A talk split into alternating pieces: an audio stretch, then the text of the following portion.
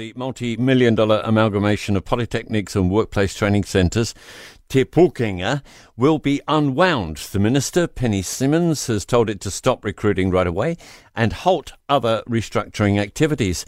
At the Tertiary Education Union, Sandra Grey with us this morning at News Talk ZB. Good morning. Good morning. What's this going to mean to someone who's halfway through a course now or thinking about signing up for a course? Well, I think for people who are already in courses, they shouldn't worry at all. The staff of the sector are totally committed to the learners, to their communities, and they'll make sure people can complete what they're doing. For people who are thinking about studying, I think it's going to be very disconcerting. And I think um, Te Pūkenga in all spaces is going to see people saying, well, why would I join up now? And they're going to see the same thing with staff. Staff are going to be questioning why would they belong to something where there is no plan, no future um, planning done, and where things seem to be in limbo yet again. The restructuring itself uh, may or may not have been a success. We never got to really test the water on that. But there is a shadow, it seems, over this sector.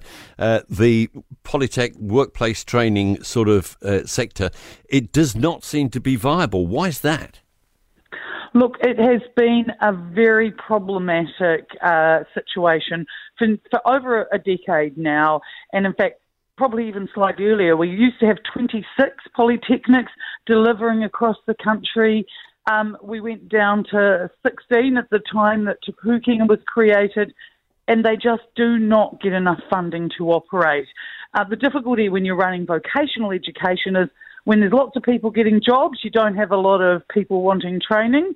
Then, when you have uh, more unemployment, everybody floods in uh, to get their skills, to get their qualifications, to study. Um, but you actually have to maintain the facilities, the staffing for those times when New Zealanders need it. So it's a very difficult situation of how do you maintain something uh, when nobody really wants to go studying because they've got jobs for the times when New Zealanders need it. And I think you know no government has tackled that. And certainly we see nothing. There is no indication from the minister or, for, or from this government or from national of how they're going to make sure New Zealanders can have places to study in the future. There's just a, yeah. we don't want Te Pūkenga. There and is no plan. And, and we've, we've suffering skill shortages. Our answer is to import skills uh, r- rather than train our own people. Are, are, we spreading the jam in the in the wrong areas when it comes to tertiary money, Sandra? Uh, is there too much in the unis and not enough in these practical courses?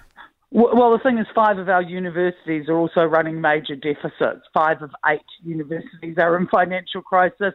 Um, you know, we know um, from figures run um, by um, economists that the tertiary education sector in New Zealand is just underfunded. Uh, we fund at some of the lowest rates of all OECD yeah. nations. We're just all, not putting all, Although before you, before you go further on that, I was looking the other day at that. What we actually spend in tertiary, uh, our proportion is higher than a lot of other OECD uh, countries. Are we just wasteful there, or uh, are we paying the wrong people too much? What what governments do is they add in the money that goes to student loans, which is actually not spending because you're actually giving students money while they're studying and they have to pay it back. If you actually look at the money that goes directly to our institutions, it is really, really low. We've seen hundreds of job cuts. We've seen courses going. And you're right, we have critical skills shortages. We have critical nursing um, shortages in New Zealand. The government needs to put some money in to make sure that Te and any other space that trains nurses can do so. And yet, what we see is a, a government using uh, tertiary education using vocational education as a political football um, when they've only had their feet under their desk mm. for a couple of days. Major- yes. Oh, sorry, I didn't mean to uh, no chop. Future. All right. Sandra Grey at the Tertiary Education Union. For more from Early Edition with Kate Hawkesby, listen live to News Talk ZB from 5 a.m. weekdays or follow the podcast on iHeartRadio.